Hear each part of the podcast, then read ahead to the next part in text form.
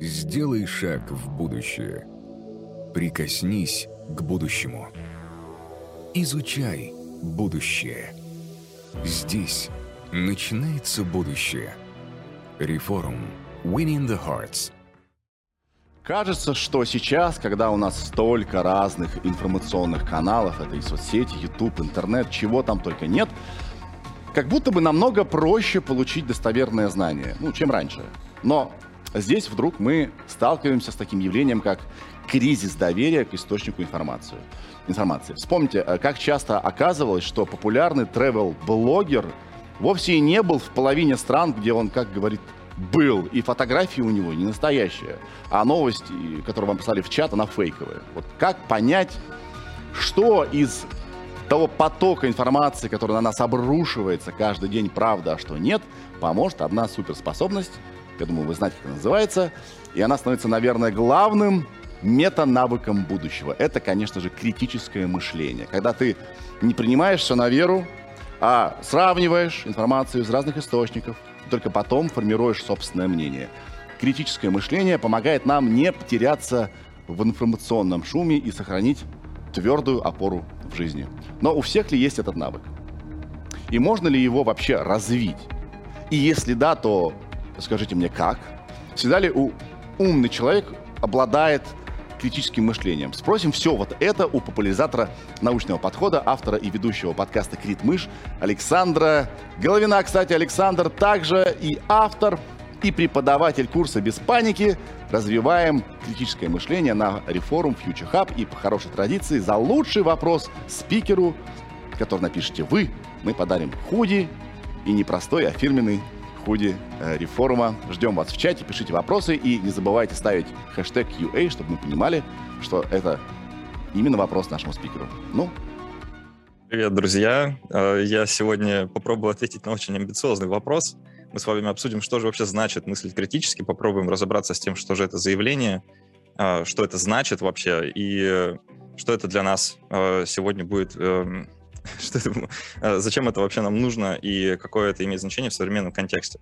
А, Сергей уже нам подсказал некоторые определения до того, как передать мне слово. Вот давайте попробуем разобраться с ними, потому что критическое мышление — это, конечно же, очень сложное явление, которое включает в себя огромное количество вещей. Это и анализ информации, и продумывание аргументов, и логика, и много чего другого, поэтому важно попробовать ухватить саму суть. А если обратиться, например, к Википедии или вообще к любому другому источнику определения, то можно найти, что критическое мышление — это, вот, например, способность человека ставить под сомнение поступающую информацию, включая собственные убеждения. Почти то же самое, что э, Сергей нам сказал. Или что это дисциплинированное мышление, ясное, рациональное, непредвзятое э, и подверженное, а подтвержденное доказательствами. Или что это разумное, рефлексивное мышление, направленное на принятие решений, чему доверять, чему не доверять.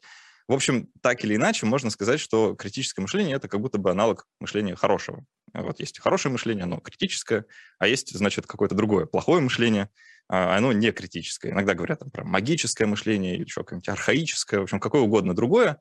И тут все смешивается как будто бы в одну кучу, что что это вообще значит, совершенно становится непонятно, потому что, ну, просто хорошее мышление, да, вот мышление и мышление, а, оно и есть критическое. А, можно попробовать разобраться с небольшими схемами, да, где вообще происходит мышление. Вот обратите внимание на правую такую э, примитивную схему, да, вот у нас есть какая-то проблема, какой-то запрос, мы о нем думаем и приходим к какому-то решению, и вот это самое думание, оно есть как бы критическое, потому что, как мы установили далее, да, критическое мышление как раз и направлено на вот принятие какого-то решения. А, можно чуть раскрыть эту схему, а, к левой части обратиться слайда. А, есть какая-то проблема, и мы формируем какую-то гипотезу о мире на основании того, тех данных, каких-то проблем или фактов, которые к нам поступают, и после этого мы эту гипотезу проверяем или мы ее тестируем. После того, как мы провели тест, мы снова обращаемся к нашей гипотезе, удостоверяемся, что она правильная или, наоборот, неправильная, формулируем новую, если необходимо, и производим переоценку тех фактов, которые нас к этой гипотезе привели. И таким образом, да, то есть в этом постоянном потоке размышлений как будто бы критическое мышление и заложено. А, но это все, на самом деле, ничего нам не сообщает, потому что, ну, опять же, мышление и мышление. Поэтому давайте попробуем ответить для начала на очень важный критический вопрос. Я надеюсь, что э, мне чата передадут, или вы сами там напишите, мне ребят скажут. Э, у меня для вас два вопроса сейчас. Критическое мышление, оно есть у всех? Или это навык какого-то меньшинства? И второй вопрос, связанный с этим, есть ли оно конкретно у вас? Вот буду рад, если вы а, предложите а, какие-то ответы в чат, и вообще мы с вами дальше немножко пообщаемся на задачах. А, я попробую на нескольких примерах продемонстрировать, что это вообще такое, как это может работать. Не знаю, кстати, будет ли мне видно ваши ответы. Надеюсь, что будут. В общем, надеюсь, что у вас э, есть минутка подумать на тему того, э, есть ли критическое мышление лично у вас. На самом деле это любопытно, потому что когда я людей об этом спрашиваю, очень часто люди говорят «нет». И это на самом деле довольно здорово, как мне кажется, потому что когда люди говорят «ой, слушайте, у меня критического мышления нет», э, мне эта ситуация представляется получше, чем если они говорят, что критическое мышление у меня есть, потому что когда люди говорят, что есть, они некоторым образом закрываются от того самого критического мышления. Смотрите, как это работает. Если у вас э, есть убеждение, что вы критически мыслите, то вы можете э, очень легко попасть в ситуацию, когда вы думаете, а, все, я все понял, э, все нормально, все, все хорошо, но при этом критическое мышление абсолютно выключено. Но удивительно, что люди считают, что критического мышления у них нет. Потому что я, честно, считаю, что критическое мышление есть у всех людей, что это свойство вообще человека. Э, как мы с вами установили выше, критическое мышление, оно уже хорошее мышление, с, в целом свойственно людям с довольно раннего возраста. Попробуйте ребенку там, пяти лет продать идею, что у вас в гараже живет дракон. Возможно, пятилетний ребенок вам поверит на слово.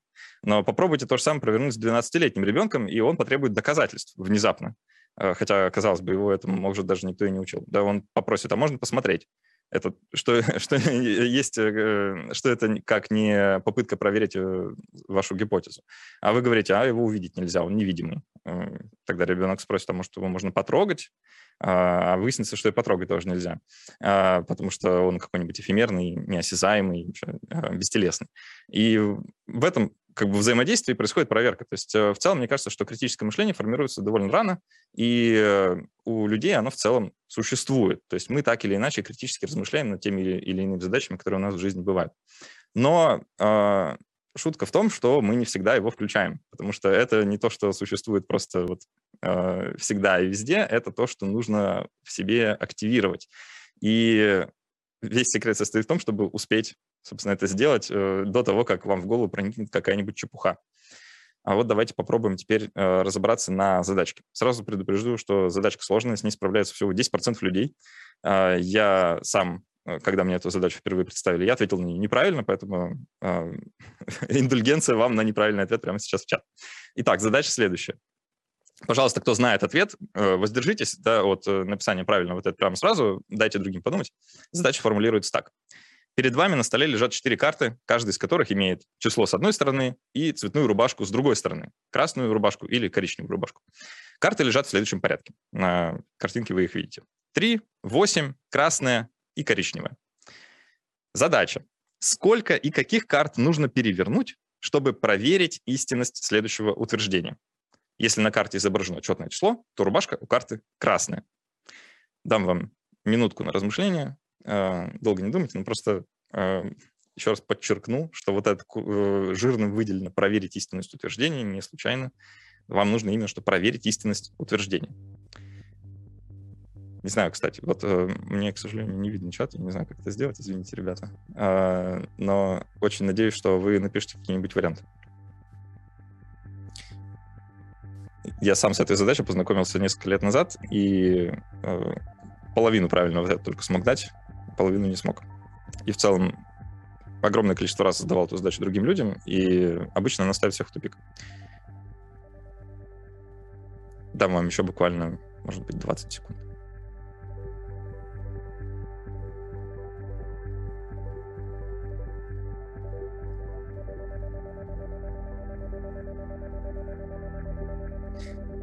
Итак, друзья, я очень надеюсь, что вы подумали, предложили свои варианты или хотя бы попробовали прикинуть, почему у вас вариантов нет.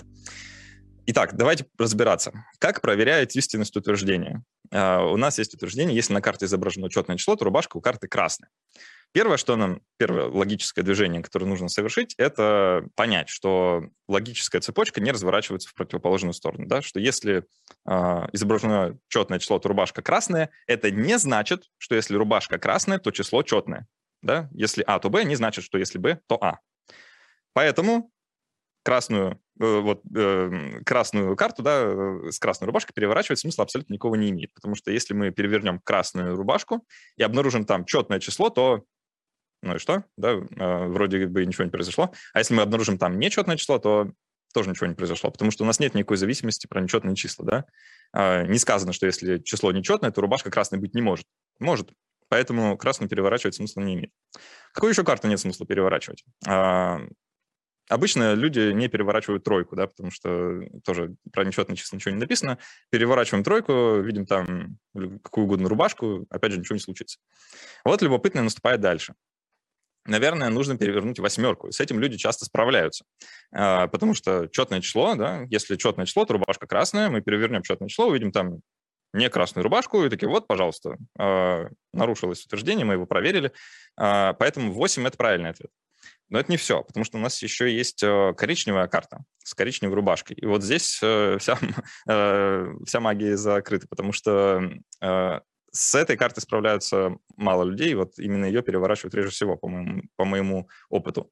А, почему ее нужно перевернуть? Это карта с коричневой рубашкой. В нашем утверждении про нее ничего не сказано. Но если мы перевернем карту с коричневой рубашкой и увидим там четное число, то это будет означать, что наше утверждение нарушено. Поэтому мы там можем увидеть только нечетное, да, если утверждение действительно истинно. И поэтому правильный ответ будет 8 и коричневую. Это правильный ответ на эту задачу. Если вы с ним справились, то поздравляю, вы в меньшинстве. вы в меньшинстве тех людей, которые э, с этой задачкой справились. Честно, это сложно. Да, э, только 10% людей справляются, это невероятно мало. Э, можно попробовать разобраться, почему это сложно. И это по поможет, по моему мнению, нам приблизиться к ответу на вопрос, что же такое критическое мышление. Итак, это задача без контекста, да, это какие-то абстрактные карты, есть какая-то логическая цепочка, очень сложно в ней разобраться. И в целом, э, ну, я по себе знаю, просто так как сам с ней не справился, да, что попробовать вот это э, утверждение проверить, это не очень просто, особенно когда у вас мало времени. И вот я вам оставил довольно мало времени на размышления, и я уверен, что ну, не все справились. Но давайте попробуем эту задачу немножко изменить, чуть-чуть поменять условия, и вы увидите моментально, как э, вам становится легче. Хотя задача чисто схематически никак не изменилась. Итак, новая э, интерпретация той же самой задачки. Нет больше никаких карт, теперь в баре выпивают 4 человека. Про одного мы знаем, что ему 16, про другого знаем, что ему 25 лет. Про третьего посетителя мы знаем, что он пьет колу, про четвертого мы знаем, что он пьет пиво. Внимание, вопрос. К кому из них нужно подойти, чтобы проверить истинность следующего утверждения? Если вы пьете спиртное, то вам должно быть больше 18 лет.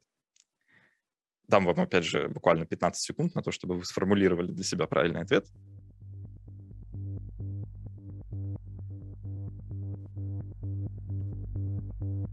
Ну вот по данным исследователей, которые этими задачками занимались, с этой задачей справляются гораздо-гораздо больше людей, чем с той предыдущей.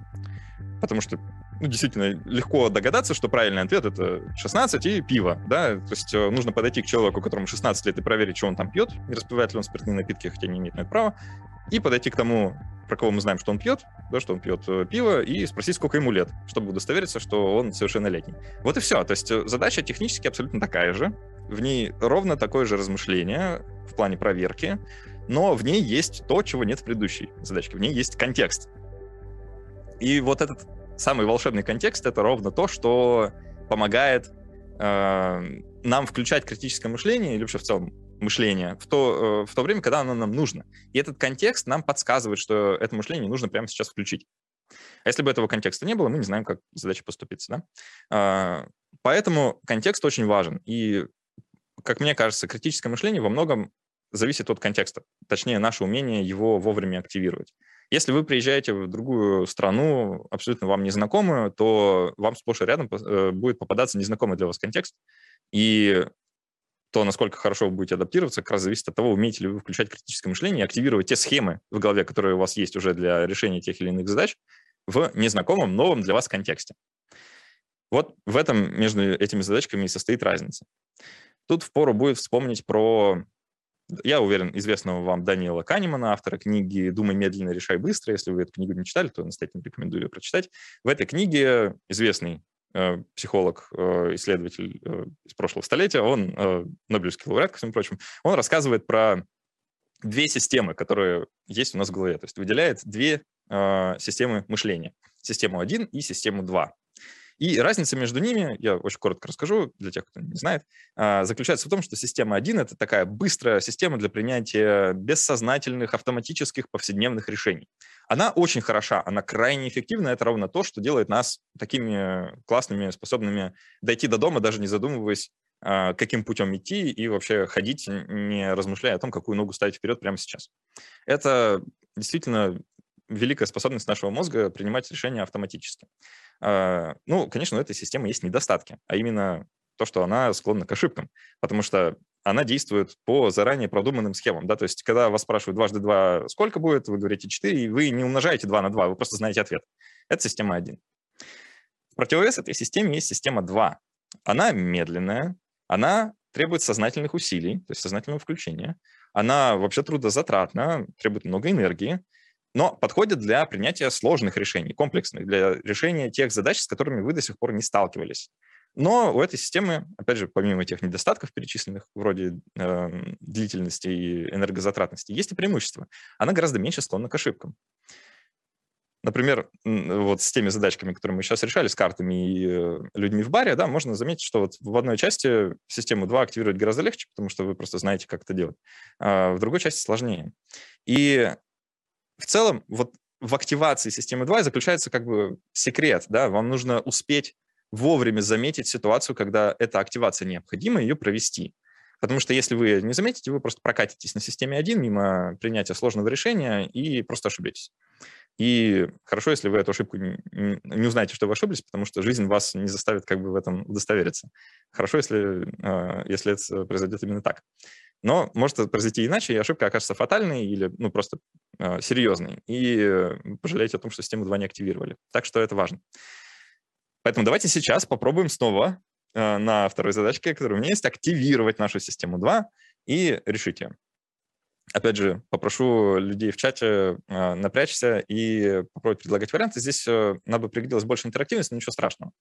Э, у меня есть задуманное правило которые, которому подчиняются последовательности из трех чисел. В частности, этому правилу удовлетворяет последовательность 2, 4, 8. Ваша задача — узнать это правило, догадаться, какое оно. Чтобы это сделать, вы можете предлагать мне свои последовательности из э, трех чисел, а я буду говорить, подходят они под правило или не подходят. И таким образом, как в этом взаимодействии, мы бы с вами э, попробовали прийти к тому, какое правило на самом деле я задумал. А, я дам вам минутку, я сейчас не знаю, как, как мне посмотреть. Э, э, во, мне подскажут.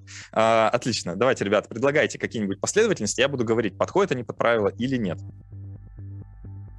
Знаете, была такая старая игра Донетки. Вот вам 4, 8, 9 подходит под правила.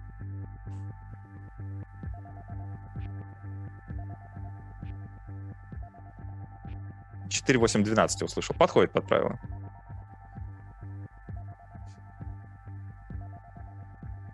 А, под послед... последовательности из трех чисел нам нужны. Из трех.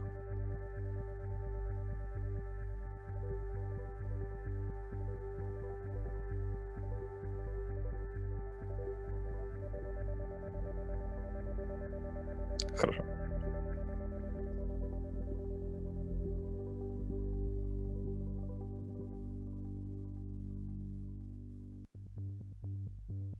Вот. 8.4.2 не подходит под правило. Возможно, кто-то сможет сформулировать это правило прямо в чат.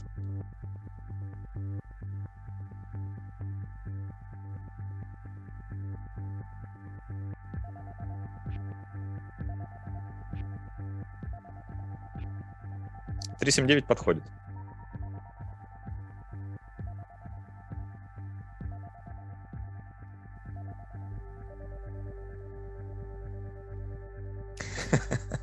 Да, давайте не буду вас больше мучить. Действительно, э, скажу, в чем заключается ответ. Но для начала похвалю того человека, который написал 842, потому что смотрите, какая удивительная вещь произошла. У нас есть проблема, да, или просто факт. Нам нужно узнать правила. Вы формулируете для себя гипотезу. Я уверен, у многих из вас возникла гипотеза вроде, а, это геометрическая прогрессия, тут нужно нажать на 2, да, предложу 16, 32, 64. Вы, если вы предложили бы такую последовательность, я бы вам сказал, подходит под правило. И смотрите, какая штука произошла. Вы, вы сформулировали гипотезу и как будто бы провели тест. Но что вам это сказало? Вот насколько информативны были вот эти вот вещи, когда вы говорите 379, я говорю «да» подходит. И что? Насколько вас это приближает к ответу? Абсолютно не приближает. Вот э, в чем заключается вся загвоздка. Да? Не приближает к ответу никак. Потому что самое информативное, что произошло, это когда спросили 8.4.2, я сказал, под правило не подходит.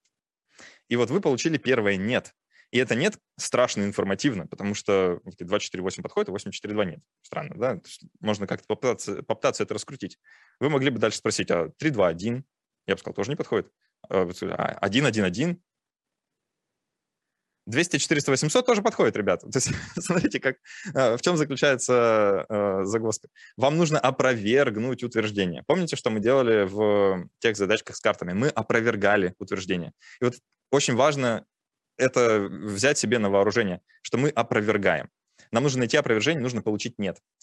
Когда вы сказали 8.4.2, я сказал «нет», и это информативно, потому что вы такие, М, может быть, гипотеза сформулирую, да, э, пере, производим переоценку, может быть, гипотеза заключается в том, чтобы числа были просто по порядку, и вы бы проверили э, там, 1, 1, 1, я бы сказал, нет, а 1, 2, 3, да. И вы бы сказали, числа по порядку, я бы сказал, да, это есть мое правило. Все э, банально, просто, просто числа в увеличивающемся порядке. А, там 2, 3, 4, 4, 8, 5, ой, 4, 5, 8 и так далее. То есть э, любые числа в, в последовательности. И простая задача, абсолютно простое правило, а, но нас, наш мозг уводит куда-то совершенно не в те дебри, да, мы начинаем думать про какие-то зависимости геометрические, кто-то начинает математически мыслить, умножать одно на другое, а, при этом это совершенно лишнее, потому что вы вместо того, чтобы проверять истинность вашей гипотезы, вы должны ее опровергать. И вот здесь нам очень пригодится поговорить о науке внезапно, понимаю. Но мне хочется провести некоторую параллель между мышлением критическим и мышлением научным, потому что я вижу между ними очень большую связь. А, возможно, кто-то из вас знает имя известного философа науки Карла Поппера, который сформулировал для нас свой великий критерий фальсифицируемости или критерий научности. Да, Поппер занимался вопросами демаркации, то есть разделения научного от ненаучного, и чтобы выявить, что научно, что нет, он предложил такой критерий. А, научной является та гипотеза, которую хотя бы принципиально можно опровергнуть, то есть у которой может быть опровержение. Это есть критерий фальсифицируемости. Например, у нас есть научная гипотеза о том, что все лебеди белые. Это научная гипотеза, потому что мы можем ее проверить. Да, а, нам достаточно найти всего одного небелого лебедя, чтобы сказать, гипотеза неверна. То есть она научная, просто она неверна. А, один черный лебедь и все. Это и есть фальсификация. Мы можем сколько угодно находить белых лебедей. Скажем, вот этот белый, и этот белый, и тот белый, и все и белый. В общем, все, которые вот мы видим, все белые. И достаточно принести лишь одного черного, чтобы мы сказали, гипотеза неправильная. И это действительно важно. Это вот, на самом деле, краеугольный камень моего сегодняшнего рассказа. Мы ищем опровержение, ребята. И проводя дальше эту параллель между критическим мышлением и научным мышлением, научная теория не может быть принципиально неопровержимой. И точно так же, по моему представлению, рациональное убеждение не может быть принципиально неопровержимым. Э, если вы когда-нибудь с кем-нибудь спорили в интернетах, э, ну или вживую, то я вам рекомендую начать задавать своему собеседнику вот такой вопрос. А что бы тебя могло убедить в обратном? Э, вот что должно случиться, чтобы ты передумал? Есть ли хоть что-то, что может тебя переубедить? И удивительным делом, удивительным образом люди в этот момент начинают говорить, да, да нет, нет, в целом я, я хорошо убежден. А, нет ничего такого, что меня переубедило. Вообще ничего. И это, конечно, нерациональная позиция, потому что если нет ничего, что вас переубедит, то что же это за убеждение такое, да? Откуда вы его взяли? А, вот у меня есть убеждение, которое я считаю рациональным. Я убежден, что, например, э, астрология не работает. Да, или что экстрасенсов не существует, например. Вот я убежден. А, насколько есть ли хоть что-то, что могло бы меня переубедить в обратном? Да, есть. Если бы в научном эксперименте, в контролируемом научном эксперименте а, какой-нибудь экстрасенс показал бы свои способности, таким образом отсеяв другие более рациональные объяснения того, что происходит, я бы вынужден был бы признать, что что-то такое существует. Поэтому это убеждение рациональное. А, когда человек не пристегивается за рулем и говорит, что это только вредно, а, от ремня одни, э, он сам по себе опасен, и вообще его придумали не для того, чтобы людей спасать, а наоборот, а, насколько это рациональное убеждение? Вы можете спросить, а что бы вас переубедило в обратном? У меня просто такие разговоры были с таксистами, извините, это больная тема. И люди говорят, да не-не, я убежден, а, ничего такого нет. И это, конечно, конец критического мышления, оно, оно там и не начинается. Таким образом, это нас подводит к в целом ответу на тот амбициозный вопрос, который мы поставили в начале. Что же значит мыслить критически? Давайте я еще раз пройдусь по тем пунктам, что мы успели обсудить. Первое – это быть скромнее. Э, это то, что в целом можно пожелать, наверное, всем людям, которые носители хоть каких-нибудь убеждений. Давайте признаемся сами себе, что мы можем ошибаться, что есть место для ошибки в нашем мышлении, что оно не идеально, что наша память нас подводит, что мы помним то, чего не было, и не помним то, что было, что в целом мы склонны ошибаться абсолютно повсюду. И это нормально. Это не то, что плохо, это просто э, ну, это человеческое, да, это очень человеческая вещь ошибаться. Поэтому стоит это просто признать, принять и жить дальше спокойно. Но иметь в виду. Э, и не думать, что вы лучше всех разобрались, что вы все знаете, что все эти эксперты, которые говорят обратное, что они все какие-нибудь купленные или что-то, э, давайте будем скромнее. Второе – это постоянно учиться. А, тот, назв... тот самый lifetime learning. Ну, вам не нужно это объяснять, вы на реформе находитесь, вы и так э, хорошо обучаетесь, уверен, что это не первый и не последний ваш форум в жизни.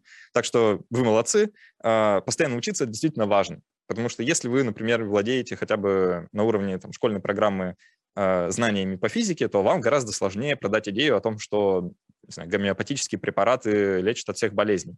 Просто потому что вы спросите, а, а, как, а как они работают, и вам э, гомеопат скажет, ну, там когерентные завихрения образуются в воде. И вы такие, что это? И просто благодаря накопленным знаниям вы сможете отсеять большое количество ерунды. Так что постоянно учиться действительно важно. А, быть открытым новому. А, это созвучно тому, что постоянно учиться, но немножко иначе, потому что часто, особенно с возрастом, мы склонны как бы замыкаться на уже каких-то своих привычных вещах, слушать одну и ту же музыку, носить одну и ту же одежду а, и мало меняться это, конечно, путь э, к некритическому мышлению. А, по-настоящему критически мыслящие люди готовы быть опровергнуты. Да, они готовы к тому, что все, что они думали до этого, окажется неверным, и придется менять свои убеждения. Поэтому готовность их менять, открытость новому – это важно. Нужно активировать систему 2 почаще. То, что мы с вами сегодня пытались сделать. А, в целом, мало просто а, быть на чеку, да, ее активировать, важно знать, когда быть на чеку, потому что система 2 — это трудозатратная штука, это очень сложно, ее активировать непросто, поэтому важно, важно знать, когда это делать. И для этого важно изучать само мышление. То есть, э, возможно, это должно быть даже как-то институционализировано в системе образования. А, но раз до сих пор нет, то это на откуп каждому из нас остается. Нужно изучать то, как мы думаем. Нужно понимать, какие есть слабые места, какие есть когнитивные искажения нам свойственные, какие мы совершаем логические ошибки, и не попадаться в них. Да, хотя бы в самые простые, самые очевидные. А, не совершать этих э, ошибок, не попадаться на эти искажения. А, как это сделать? На самом деле, первый шаг, он довольно простой. Нужно себя познакомить с ними. Поэтому если вы не знакомы с когнитивными искажениями, логическими ошибками и другими э, ловушками, которые наше мышление нам расставляет на пути, то стоит это сделать. Э, хороший способ это сделать – это записаться на курс, например, потому что там мы про это будем очень подробно говорить. Э, вот, э, я э, на этом буду переходить к завершающему слайду э, и сделаю просто небольшой вывод, э, если хотите, послание. В целом наш мир довольно сложен сейчас, и критическое мышление, оно быстро становится необходимым для выживания, потому что постоянно появляются новые способы медиапотребления, новые гаджеты, новые устройства, новые формы коммуникации, массивы данных, э, нейросети, бигдейта, разные технологии и все. Э, это требует от нас гибкости, потому что наш мозг вообще-то к этому не был готов. А, мы эволюционировали, чтобы по саванне бегать, да, загонять каких-нибудь, э, каких-нибудь антилоп, да, социально взаимодействовать в небольшом племени. А вот к этому всему, например, к форму, наш мозг был не готов, поэтому важно это понимать просто, осознавать наши ограничения. И чтобы быть готовыми, не принимать на веру те убеждения, которые не выдерживают проверки реальности, реальностью и отвергать их не, а, не принимать свою голову и не становиться их носителями. Вот, ребята, на этом у меня все. Буду рад ответить на ваши вопросы. Надеюсь, что вы развлеклись и о чем-то задумались. Сделай шаг в будущее. Прикоснись к будущему. Изучай будущее. Здесь начинается будущее. Реформ. Winning the Hearts –